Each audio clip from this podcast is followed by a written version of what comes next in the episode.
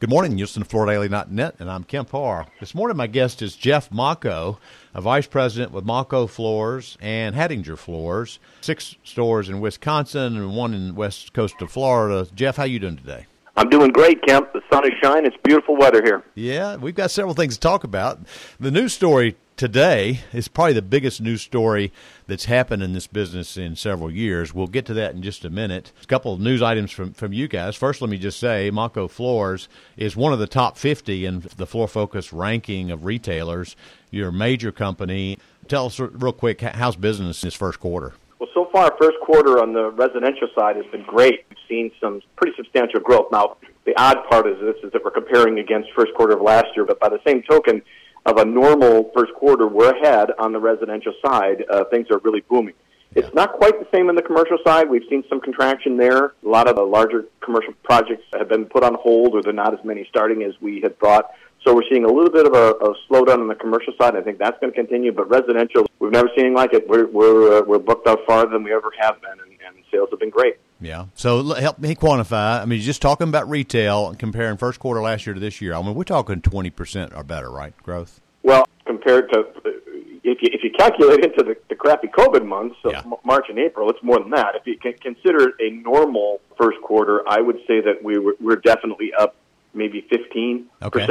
All right. Here's a little bit of sweet news. You were not at the NFA meeting this week, and as a reason, you're actually retiring, stepping down, and Scott Brown's taking over, right? Yeah, that's correct. This is the first meeting that I've missed in, oh, I bet you 15 years. So I'm not going to lie, it was a little tough seeing pictures come through with all of my friends in, in, in the industry, you know, at the meeting. But the company's in very capable hands. Scott Brown is our new company president, and uh, Jim Mako is our uh, company CEO, and uh, you know they they've got the reins, and I believe they're going to continue to to grow the company. Last time you and I did an interview, the interview was around the topic of nylon carpet and how you guys are strong believers in the performance of nylon carpet. Your RSAs promote it, and you're still a big seller of carpet. This news today Lowe's has acquired the Stainmaster brand name and all of the sub brands as well, and, and that's effective immediately. So, you know, that's uh, big news.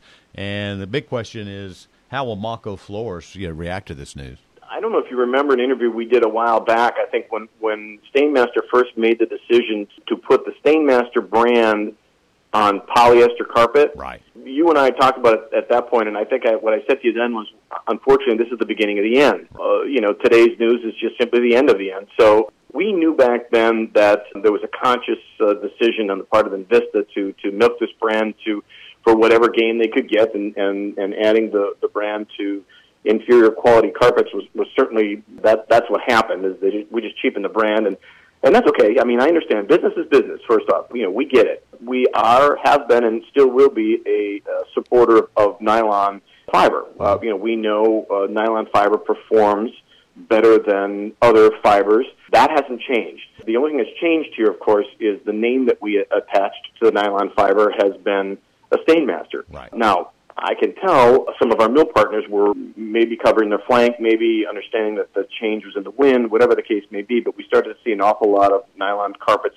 being developed that were not Stainmaster. We, of course, saw the same thing, and we immediately gravitated to those items as much as we possibly can. So I can tell you, ultimately, for us, the brand is unfortunately dead. There's no more value to the Stainmaster brand. Right. Uh, certainly not to us, and I, and I can imagine probably not to any other retailer out there other than Lowe's. Yeah. So we'll eliminate it. We'll eliminate it from our floor. We'll do it as quickly as we possibly can and convert to other items that are still nylon in nature, just not the Stainmaster. I suspect the NFA as a group will be in unison on this. I'm sure that we will get together and and then meet with some of our mill partners to say, hey, can we develop our own brand? Mm-hmm. There's some brands out there that you know we can start to do our own marketing. Stainmaster had done less and less advertising of the brand, right. you know, in the last few years. So the relevance of the brand is it, it's there's still a it's still a very recognizable name. You know, right. don't get me wrong. Yep. Uh, however, our folks are sharp enough to realize that the Stainmaster is not a label. Unfortunately, that's what they had kind of made it out to be in the last few years was just simply a label, putting it on polyester carpets. So uh, our strategy is going to be very simple. Buyer beware. If you're going to look for something that you think is Stainmaster or nylon rather that just says Stainmaster on it, it's best to look because going forward, I suspect we'll see that label on anything and everything. And so uh, we're going to stay with nylon. We're just going to look at our friends at uh, Shaw and certainly Dixie. I think is probably going to be one of the big winners here, just simply because they've already come out with a nylon that's uh, not Stainmaster, and we'll we'll uh, put those products forward on our floor. And we had a good run with Stainmaster, but uh, so be it. Yeah, I mean, let's go back to the history real quick and run through. It was '86, I think, they started advertising, yeah. and spent over the three-year period when they were really ramping this thing up, and there were still only three yeah. television stations. They spent eight, over eighty million dollars building the Stainmaster brand name, and it was for a particular product. It was for nylon six six with a right. fluorocarbon treatment. I mean, it was actually a really highly stain-resistant product with a strong warranty. You, you say nylon. I mean, I think there's varying levels of nylon. Correct. you know, and like you say, there's going to. I mean Phenix is going to come out with a name. I think uh, yeah. Dixie's going to come out with a name, and I'm sure yep. Shaw's looking at it. They've already got some names, but uh, right. th- those are the three that have been sticking with Stainmaster. And this Pet Protect story has ha- has had a message for a long time, and Lowe's gets that brand as well. It's it's going to be a disruptor, don't you think? Oh, there's no doubt it'll be a disruptor. The key, really, I think, for us is going to be re-educating our our staff. Yeah. But I got to tell you, retailers like us and all around the United States, we've got staff that are sharp individuals that they can they can pivot, they can move. So you are correct. The the Pet Protect story is a great story. However, I know I do know that uh, Dixie, for example, just introduced a solution dyed nylon, and, and so we're simply going to find other solution dyed nylons and uh, the warranties that we're getting on some of these vendors are identical to the warranties that we were getting from Stainmaster, so we should be able to, to pivot. But your point is really valid. When the Stainmaster first developed, uh-huh. it was legitimately built better than other fibers in the market. Right. And consumers understood that. Yeah. Unfortunately, in the last couple of years, putting the brand on carpets that weren't built better, right. that just just diminished it. So it, it is going to be a game changer, that's for sure. Logistically wise, I've got signs, I've got trucks, I oh, got yeah. Uh, yeah, yeah. you know these things that all need to be changed. Yeah. I'm sure that we as a group, the NFA, and I think other buying groups will also kind of get together and come up with a, a strategy to you know transition away from the brand. Yeah. Let me let me remind you of something that happened a long time ago. Just it's going to be very similar to this. Uh, there used to be television sets out there that were in every house. It was RCA and GE. Okay, mm-hmm. they sold yep. those brand names to Thomson Consumer Electronics. Okay, right. I mean, it was yep. a year later, and nobody bought any of those TVs. So I mean, it's no, you're right.